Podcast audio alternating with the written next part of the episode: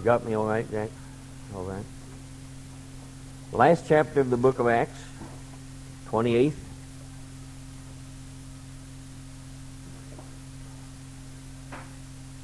Start into the 16th verse, and if you'll bear with me, hold your attention, read along with me. I want to read to the end of the chapter.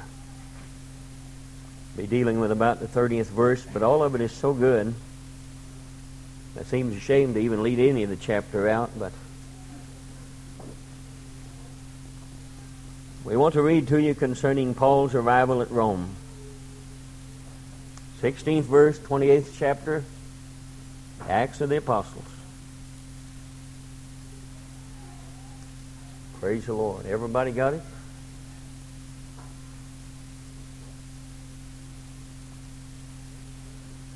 And when we came to Rome, when we came to Rome, the centurion delivered the prisoners to the captain of the guard, but Paul was suffered to dwell by himself with a soldier that kept him. And it came to pass that after three days Paul called the chief of the Jews together. When they were come together, he said unto them, Men and brethren, Though I have committed nothing against the people, or customs of our fathers, yet was I delivered prisoner from Jerusalem into the hands of the Romans, who, when they had examined me, would have let me go because there was no cause of death in me. But when the Jews spake against it, I was constrained to appeal unto Caesar, not that I had aught to accuse my nation of. For this cause, therefore, have I called for you to see you and to speak with you, because that for the hope of Israel I am bound with this chain. And they said unto him, We neither receive letters out of Judea concerning thee, neither any of the brethren that came shewed or spoke any harm of thee. But we desire to hear of thee what thou thinkest, for as concerning this sect, we know that everywhere it is spoken against. And when they had appointed him a day, there came many to him into his lodging to whom he expounded and testified the kingdom of God, persuading, that, persuading them concerning Jesus, both out of the law of Moses and out of the prophets, from morning till evening. And some believed the things which were spoken, and some believed not. And when they agreed not among themselves, they departed, after that Paul had spoken one word. Well spake the Holy Ghost by Esaias the prophet unto our fathers saying ye, saying, Go ye, or go unto this people, and say, Hearing ye shall hear, and shall not understand, and seeing ye shall see, and not perceive. For the heart of this people is wax gross, and their ears are dull of hearing, and their eyes have they closed, lest they should see with their eyes, and hear with their ears, and understand with their hearts, and should be converted, I should heal them. Be it known therefore unto you, that the salvation of God is sent unto the Gentiles, and that they will hear it.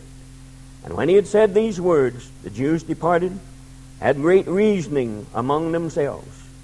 Paul dwelt two years in his own hard house, and received all that came unto him, preaching the kingdom of God, teaching those things which concern the Lord Jesus Christ with all confidence, no man forbidding him.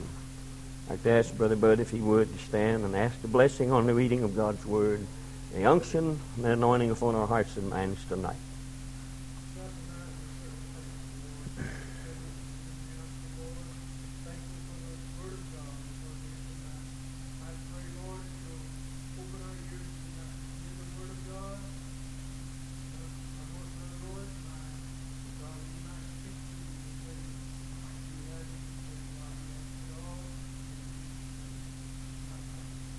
Praise the Lord. If I had a title, I'll have to give Brother Jack one. Prisoners in our own houses. All right? Not that that's going to mean too much, but at least he'll know what's going on. I want to read the 30th verse and says, And Paul dwelt two whole years in his own hired house and received all that came unto him. Let's read the other one. Preaching the kingdom of God and teaching those things which concern the Lord Jesus Christ, with all confidence, no man forbidding him. Now, the Apostle Paul had preached the gospel in such great cities as Corinth and Philippi and Colossus and Ephesus and Galatia and Thessalonica and on and on you could go. He had covered all the great cities, some lying on the seashore, and many of them just great cities where many different cultures met. The Apostle Paul, wanting to spread the gospel to best his ability, always sought out the cities where different cultures and people were, and there he set up stock, so to speak, and he ministered. But while he was doing all of this, when he was ministering in all of these cities, his heart's desire, you'll catch that in the book of Acts and all of his other writings, his heart's desire was to be able to go to the very seat of the great empire that was ruling that day, Rome. Talked about it sometime from beginning to end. And finally, at the end of this chapter, we find the Apostle Paul at his destination. I think probably if the Apostle Paul was human, I imagine he thought of all the things that he could do when he got to Rome. I imagine he maybe built a few air castles like a lot of us. And when God allows me to go to Rome, and he looked back at all the stirs he had created in all the other cities and how he had left churches and builded them there. I am sure he thought, if God allows me to go there, what a great stir I'll be able to make in Rome and what an influence I will be able to have all for the day when I'll be able to go to Rome. And finally, the Apostle Paul has reached his destination. Now, contrary to his thinking, he didn't get there the way he wanted to go. I think I ought to stop long enough to say that a lot of times when we pray and ask God and feel fully assured that we have a destination, some place where we're going to end up at, some place where we felt like all of our lives that we ought to be, maybe just not a town or a city, but a place in God. Oft times we'll not arrive there the way we want to arrive there. And many times that is reason for despondency and discouragement. Because we had ideas of great grandeur, probably, and splendor, or uh, way things should be worked out and what should happen. And then finally we are there. And we're not there the way we thought we would should be there. And certainly we don't seem to have the freedom and be able to have access and do the things that we thought all the time. We ever got a privilege to be there or, or to come to that place. We ever got that privilege what things we would be able to do. But at last, here the Apostle Paul is an ambassador to Rome, but in bonds. In Nero's palace, where he always wanted to be, Caesar's palace, but he was a prisoner. now, the Bible and history tells us of some great things that was accomplished by Paul there before his death. I don't want tonight to minimize what the Apostle Paul was able to accomplish. Because he did accomplish great things. He witnessed all those that came unhindered. They allowed him to have his own house, lease it or rent it, but he was under guard at all times. He wasn't allowed to leave. People were allowed to come to him, but he wasn't allowed to leave. He preached the kingdom of God to those that came, and no man hindered, and with all confidence he expounded the kingdom of God. He witnessed to those that came to him, he witnessed to the soldiers of the guard. Of course, this is old to most of us. They had to change the guards ever so often on the Apostle Paul because he was converting them by this wonderful gospel. And it was there that he wrote a lot of the epistles. Not a man ever to be idle. The Apostle Paul utilized his time. Though no doubt he was despondent in a sense, no doubt perhaps he was discouraged. And if any man had a right to be fully discouraged and throw up his hands and say, well, this certainly wasn't what I had in mind, the Apostle Paul did. But true to what he always was, a soldier to the very last, he utilized what time he had, the position he was in. He fully utilized that, and nothing hindered him from doing what he could in the position he was in. I think probably that would be a good lesson to every one of us tonight. A lot of times we don't have the freedom that we think we ought to have. Sometimes the ways of God seem so strange, and if we're not careful, we'll sit idly by instead of utilizing every precious moment, even with the position we're in, and let God honor that. The Apostle Paul's pen was going what time his mouth wasn't, because he was fully committed to spread the gospel of the Lord Jesus Christ. He had determined that nothing would stand in his way of spreading the gospel and telling the world about a Christ of Calvary that met him that day on the road to Damascus. And he never forgot that vision and he worked feverishly and urgently for the gospel of the kingdom, and that he spread it, not satisfied to remain mute and quiet, not satisfied to bemoan his condition, not satisfied to give his query or his enemy uh, in anything whatsoever, but stood always realizing one thing. He was an ambassador. Bound, yes. No freedom like he ought to have, yes. But nevertheless, still an ambassador, still with a message burning in our heart and within our soul, still with a gospel message, realizing that it had to go forth. Now, the effect of his ministry, in spite of all of this, the fact remains, and I think we overlook it. And this is going to bring me to what I want to get at tonight. The fact remains that in spite of everything that the Apostle Paul was able to accomplish, he was still a prisoner, he was still in bondage, and he still was in captivity. As I sat and read that, there's something spoke to me and said, Think of the effect that that great man with his great message would have had upon the city of Rome had he not been a prisoner. I want you to turn that over in your mind a little bit because we're going someplace with this. I'm thinking, as I read that, of the limitations placed upon us and our ministry as individuals because we remain, as it were, not naturally but spiritually, many times we remain prisoners in our own house. Amen. The Apostle Paul seemed to have no choice whatsoever. Our lives sometimes parallels with him. But I reached in there and grabbed that and pulled it out because right here is where the parallel ends. The Apostle Paul had no choice in the matter, but oft times you and I do.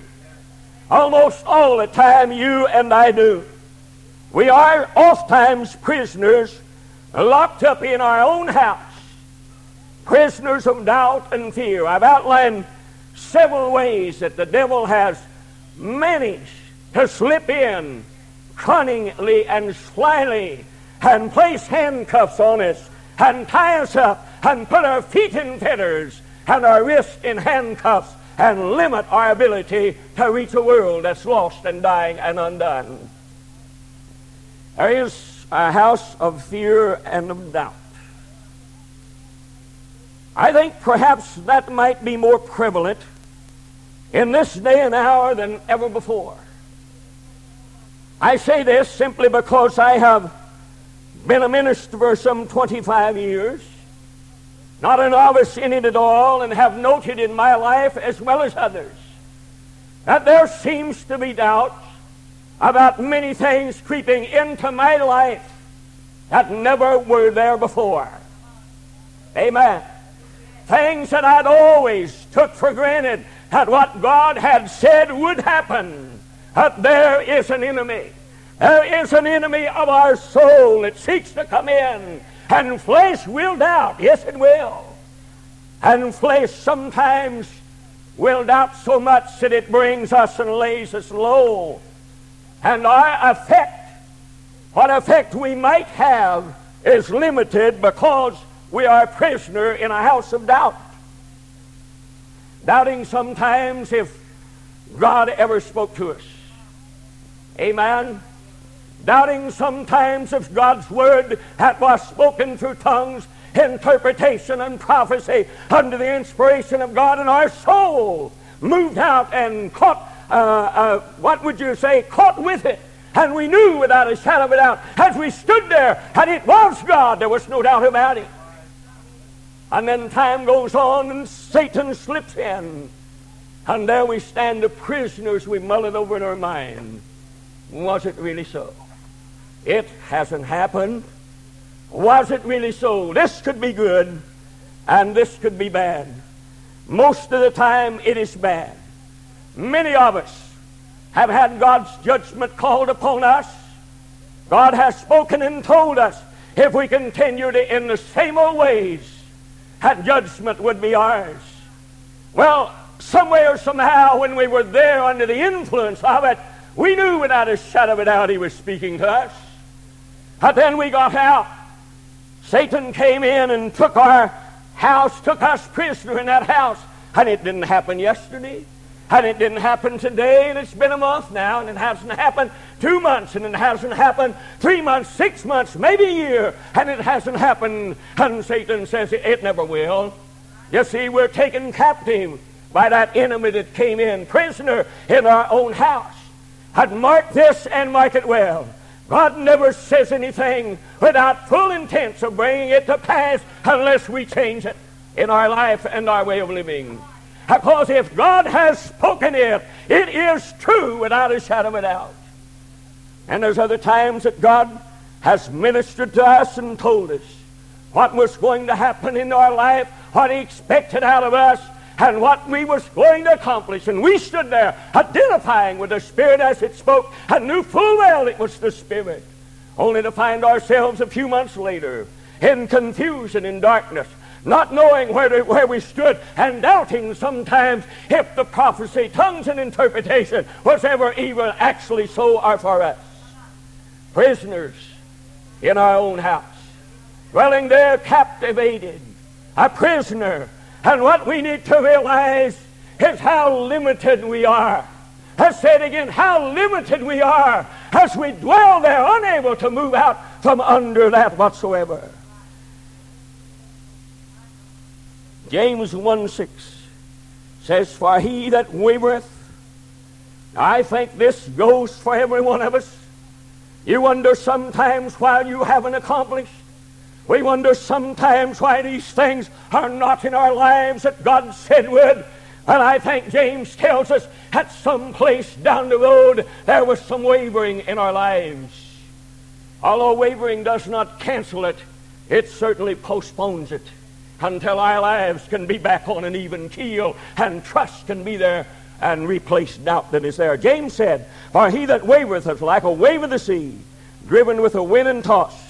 For let not that man think that he shall receive anything of the Lord. That's harsh words, but nevertheless, words spoken to Christians. Words that have been true for 2,000 years. Words that are still true today. Let that man that wavers, don't let him think he'll receive anything from the Lord. You see, as long as there's wavering, what God has said will not be there as long as we allow the devil to keep us prisoner in our own house. I think we need to cry with Paul. I want you to hear it as he cries it out I can do all things through Christ who strengtheneth me. I wonder how many of us have the ability to do that. He also said, I have learned that whatever state I am in, therewith to be content. Solid on God's word unshakable in God's truth, knowing full well what God had said that he was able to bring to pass. James also comes of slight cross and tells us that if we do endure temptations, throw the doubt out of our house, we'll receive a crown of life. Then there's a house of fear. Fear what people's going to say. Or fear of what people is going to think. I want to be honest with you, as honest as I can be. Because I feel like sometimes I can identify with almost all of us. I realize we're talking spiritually here and we get into that. But back when the Jim Jones thing broke out and the cult thing came, our church here was targeted. Everybody was on our case. If there was a Jim Jones cult, we was one. And if there ever was a Jim Jones, Brother Hostlow was a Jim Jones, and that hasn't silenced hardly at all. And the first inclination that I had is just stay in your house. Don't go out. Don't go out because you know what they're going to say behind your back, and I have heard it behind my back. And there goes the cult leader. There goes the Jim Jones of Rosiclare. And who in their right mind would like to go out into the public and face this thing? And then that's when this, I believe, this message, the thought anyway was born. The presence of God came down on my life, and He said, You've allowed the devil to make you prisoner in your own house. And I said, God forbid, I'll face the world with the power of the Holy Ghost, for I have nothing to hide and nothing to be ashamed of. Hallelujah. Hallelujah. Now, Paul says in Romans, You have not received the spirit of bondage again to fear. You see, I think he's trying to deal with us on this level. That when you came to Christ and he forgave you of your sins, all fear vanished. I think most of us would agree with this. And when we first came to him, we felt so light that we wasn't afraid of anything because Big Brother or our Father was going to take care of everything. And then all at once, for some unknown reason, who can explain it, fear began to take hold again. Paul said, You have not received a spirit of bondage again to fear. Fear will wrap itself around us and bind us and hold us in the house of fear prisoners. Some of the greatest minds in the world is held captive by fear. Some of the greatest ministers in the world is held captive and on their seat by fear of breaking out on God's word. Prisoners in our own house. Activities limited when there is unlimited space for a move of God in our lives. Saint and sinner alike need to look at that and realize that we have received a spirit of adoption whereby we cry, Abba, Father. It is good, I think, sometimes for us to look back on that day that we ceased to be a sinner saved by grace and become a son or a child of the Most High God and realize we could nestle in His arms and He'll take care of everything for us. The battle He has fought. And shake ourselves from this. Paul says in Hebrews, the Lord is my helper. I will not fear what man shall do unto me. Now that's quite a statement. The Apostle Paul certainly was not wrapped up and held captive in his house by fear. Because he said, The Lord is my helper. There's a lot of us need to listen to what Paul says tonight. And I will not fear what man shall do unto me. And then there's a house, a prisoner in the house of shame. Although knowing God, and knowing that He has called us and anointed us, placed a seal of approval upon us for a specific purpose, whatever it might be, all of us are called into different areas, are good at some things, not so good in others. But knowing that we'll be called upon to do things that the world doesn't understand, and knowing full well that the world which is not spiritual cannot identify with what is spiritual, knowing full well that we will look like fools to them, sometimes we run into the house and their shame takes us prisoner, and there we sit with our activities limited, with our voice muted and quiet, and with our footsteps stopped and stanched, and with our hands unreaching, simply because shame has reached in and wrapped its arms around us, and we do not wish to be identified with anything that goes against the status quo on this world.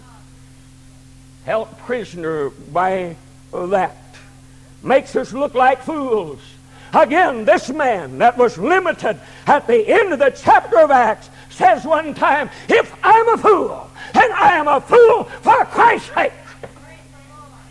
I'd like to hear the hue and cry of the church, and I'm sure God would. That says, All right, if I'm a fool, I'll be a fool, and I'll be a fool for Christ's sake.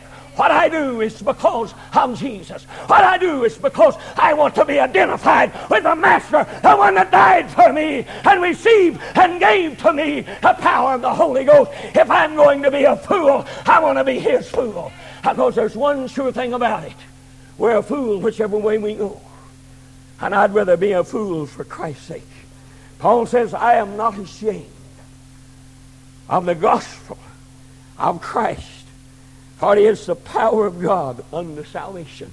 And then in Corinthians, he adds a note that commanded my attention.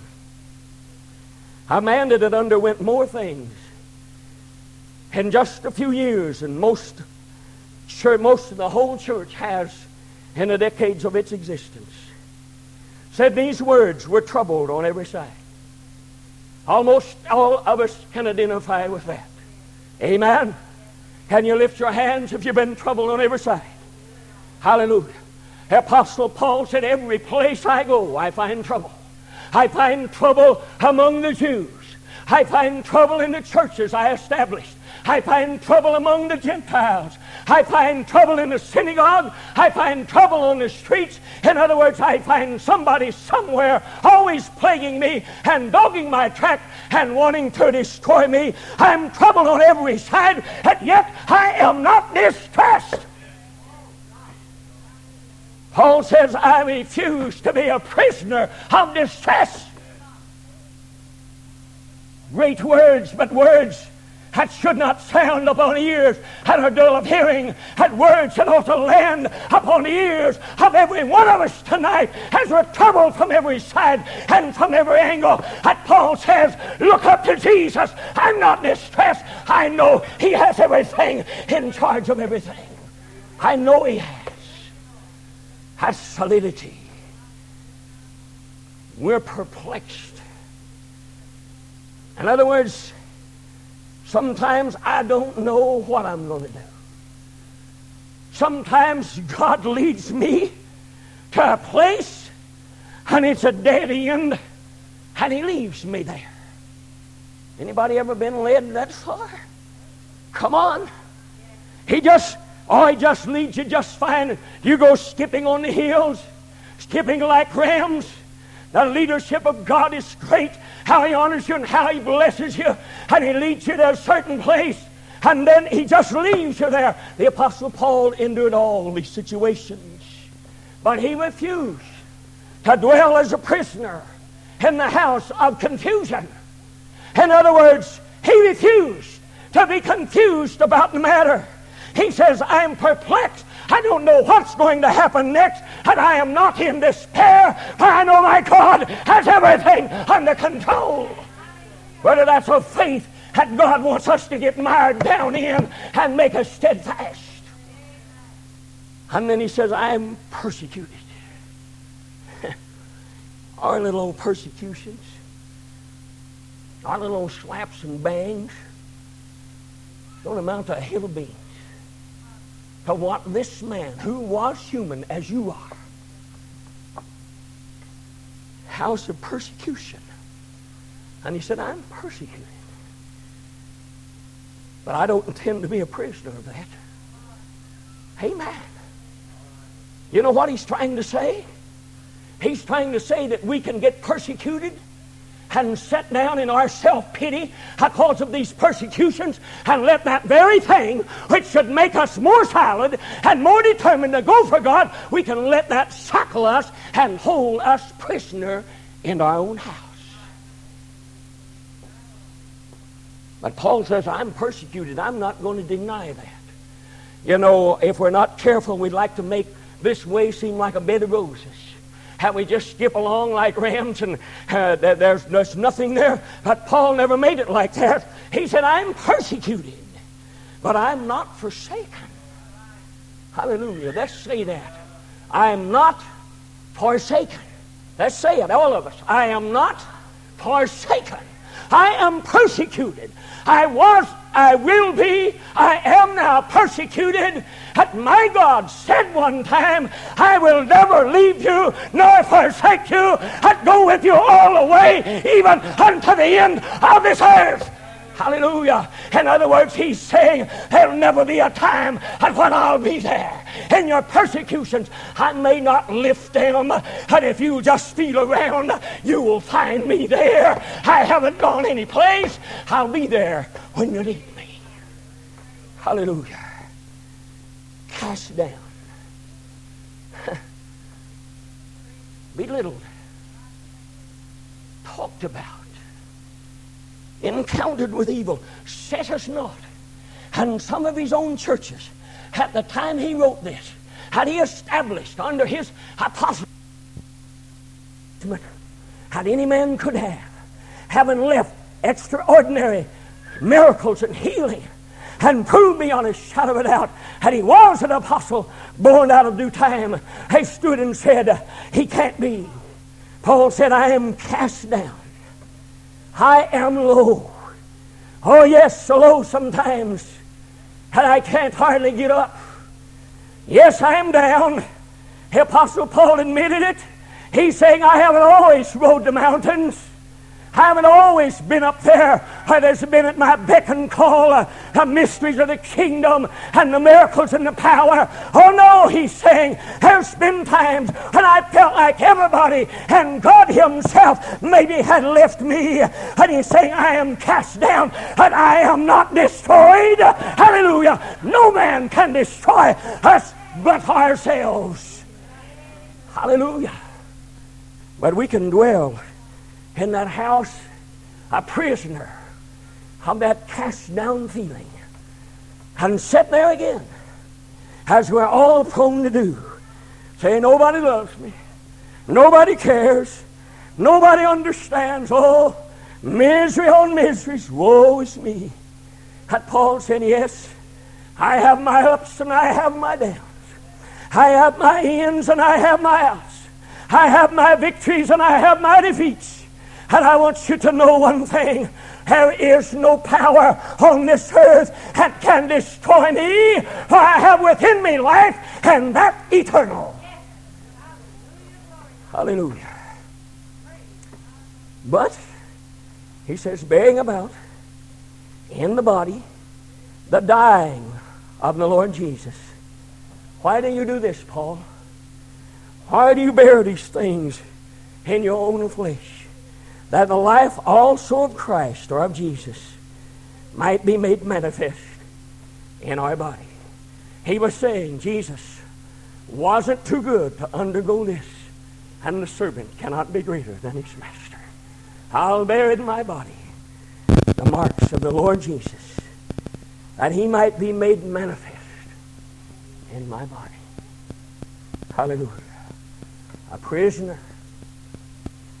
held captive in a house of bitterness, envy, malice, and strife.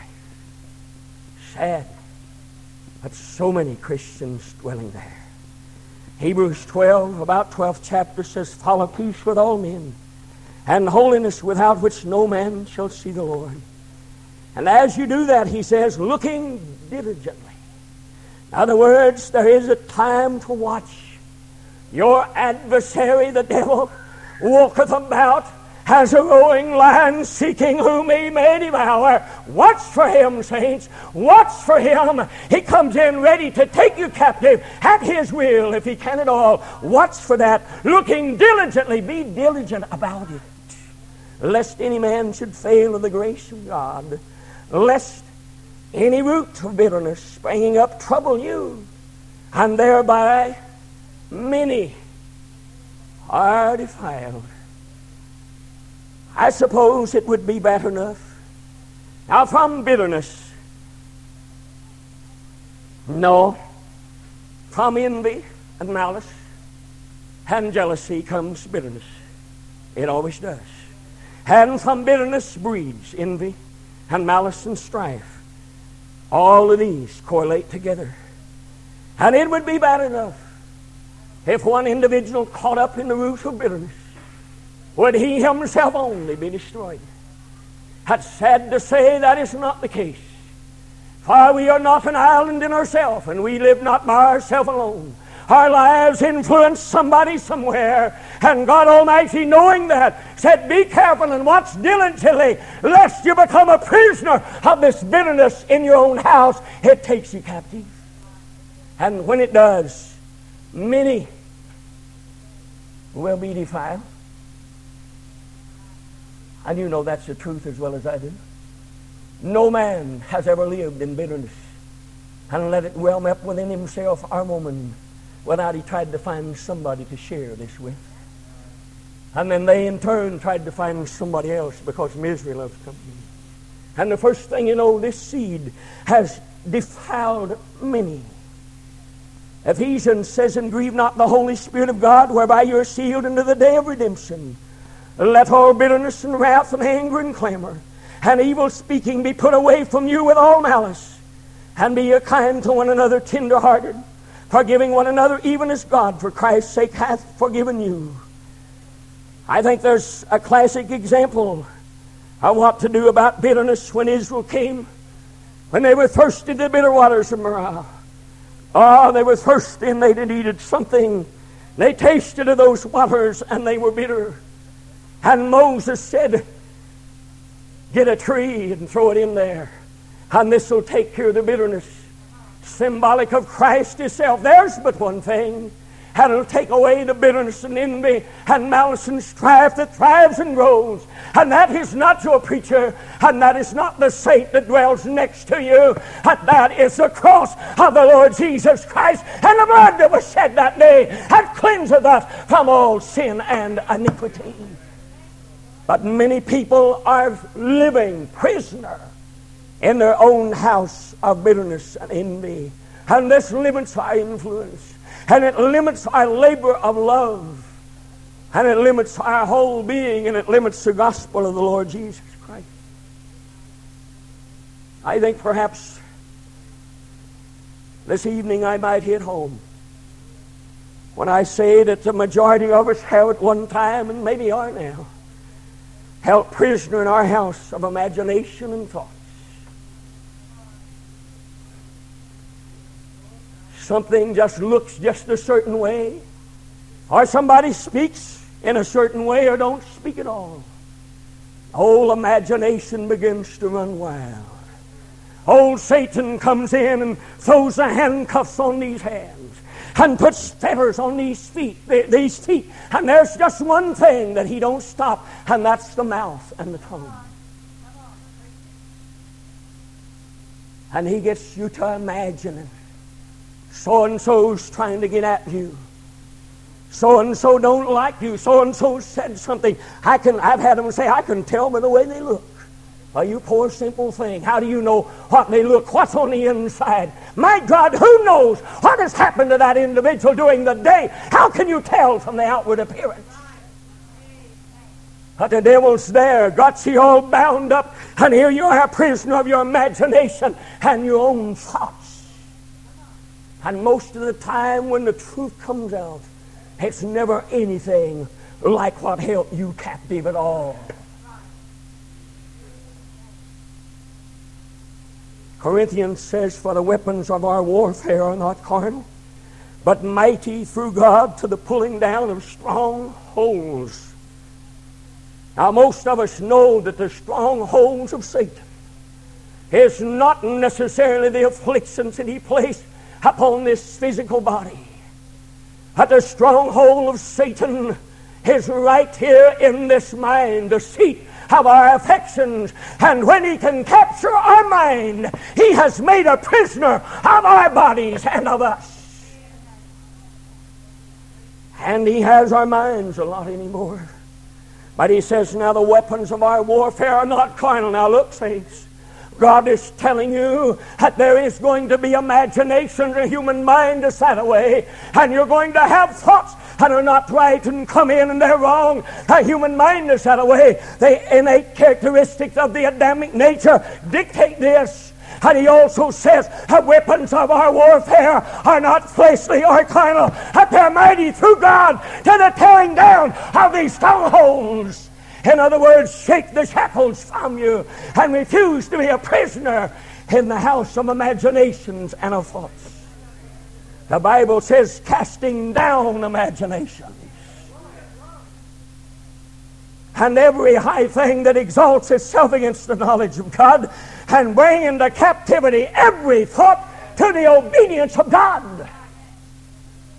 I shudder sometimes to think shudder, I suppose, with gladness to think to what heights of glory that God's church, no, has to make it more personal, that this church can reach if some way we can get a hold of the mighty weapons of God and utilize them and cast that imagination down a minute it enters in and let the Holy Spirit take captive that evil thought instead of allowing it to dominate us and captivate us and hold us prisoner by our own thinking.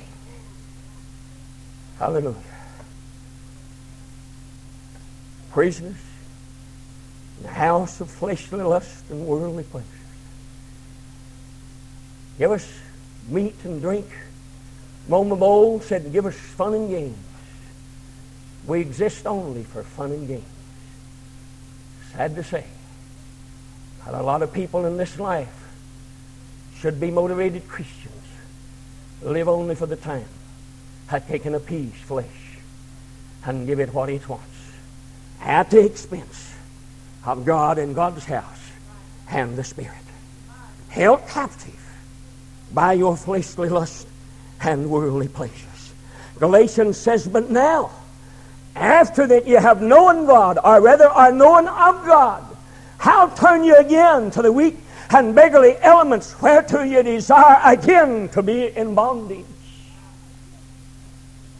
Paul was saying, I don't understand why you're doing this. I don't understand after you have turned from those uh, beggarly elements, weak things, and inherited the strong and kingly character of Almighty God, why you would want those things in your life anymore. There is not an individual among us, and I challenge you, that what when we come to Jesus, and felt the heavy weight of sin and the load of sin come off from us. No greater satisfaction was ever accomplished in our life. And when we felt the burdens of our heart roll away, because the world had been unkind to us, our world had hated us, our world had refused us, it had laid us low and nigh unto death. And we came to Jesus, and He poured in the oil and the wine, and bound up our wounds, and set us upon His own beast of burden, and carried us in and left us there. And the joys we received was not hallucinations, and they were a reality. And then all at once, Paul says, You want to go back to that? You want that again? And yes, that's right. Knowing full well all the time all it holds for them they'll turn again, run into the house, and be placed in bondage in their own house. Paul goes on to say, Stand fast in the liberty wherein Christ has made us free, and be not entangled again with the yoke of bondage. Now, this is what Peter says is going to happen to your beggarly element that you seem to desire more than you desire God. Peter describing something happened in the last days says, But the day of the Lord will come as a thief in the night, in the which the heavens shall pass away with a great noise, and the elements in other words, fleshly lust and pleasure shall melt with fervent heat, and the earth also, and the works that are therein shall be burned up. There is not one thing that this flesh accomplished at what is going to be burned up. And what's done for Christ is an eternity. Build your house not out of hay, wood, and stubble, but build it out of silver and gold and unperishable things that God Almighty will reserve in the day of fire and vengeance. Hallelujah. I don't understand how some of you can sit there and look at me like I'm dumb. Our soul cries out and is burdened down with these things. I think last but not least, prisoners in our own house of discouragement. I want to bring you to a classic example of discouragement. It's thousands of years old, but it's still a usable implement in the hands of the devil. Deuteronomy talks about the children of Israel enduring for 11 days. They made their journey, 11 days' journey, out from Egypt to the promised land.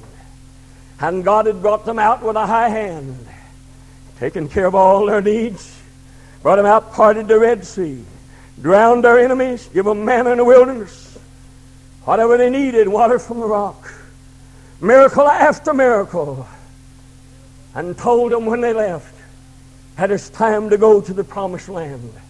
That should have been enough. If God says it's theirs, it's theirs.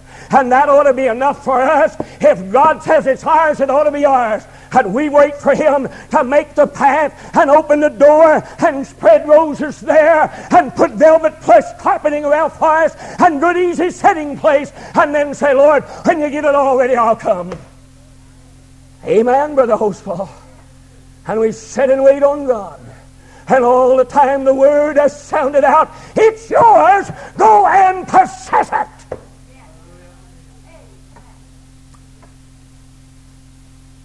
And anyway, they sent out spies. They came back, heard from ten of them and two of them, and of course the two was outnumbered. And here's what they said Whither shall we go up? Our brethren have discouraged our hearts saying the people is greater and taller than we. The cities are great and walled up to heaven. And if that's not enough, what our brothers come back and said is so. Moreover, we have seen the sons of the Anakims there ourselves. There's nobody that can discourage you any quicker with a negative attitude than your brothers and sisters. Amen. You know that as well as I do. And if some stranger had to come and told the children of Israel that they wasn't able to make it, they wouldn't have paid any attention to them. And their brothers come back.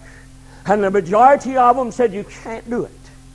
And they said, The cities are tall and the men are giants. And we're not just taking their word for it. We saw those individuals ourselves. And we look like grasshoppers in their sight. Now, we can't take the land. And it was all boiled down to this. God wasted no time with them. He wasted no time pleading with them because prior to this, he had already said all that was necessary when he said, Behold, the Lord thy God has set the land before you. Go up and possess it as the Lord your fa- as the God of your fathers has said unto thee, Fear not, neither be discouraged. That had already been spoken.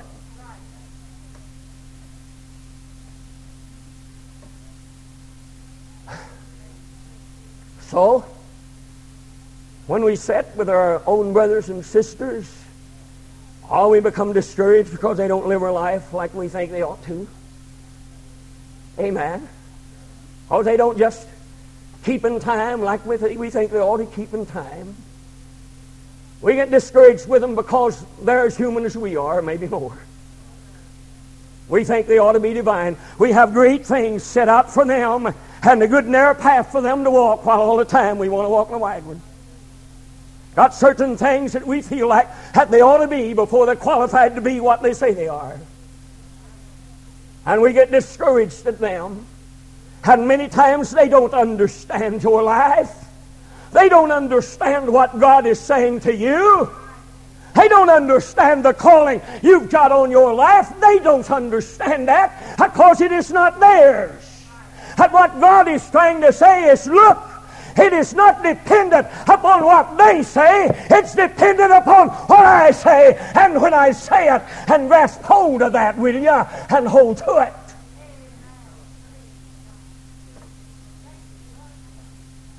And I like that because he said, You don't be afraid and neither be discouraged.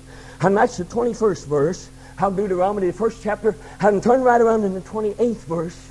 And they say, Our brothers have discouraged us. Held captive in a house of discouragement. Captive there, held prisoner.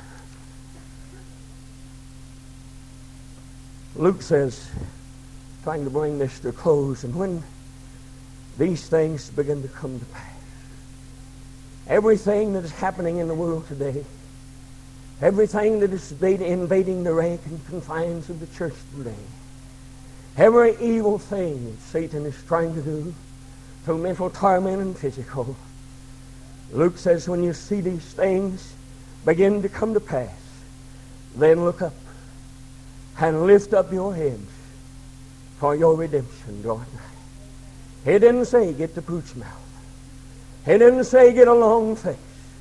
He didn't say sit and look so discouraged and heartless that nobody would know whether there's an ounce of Christianity or spirit in you or not.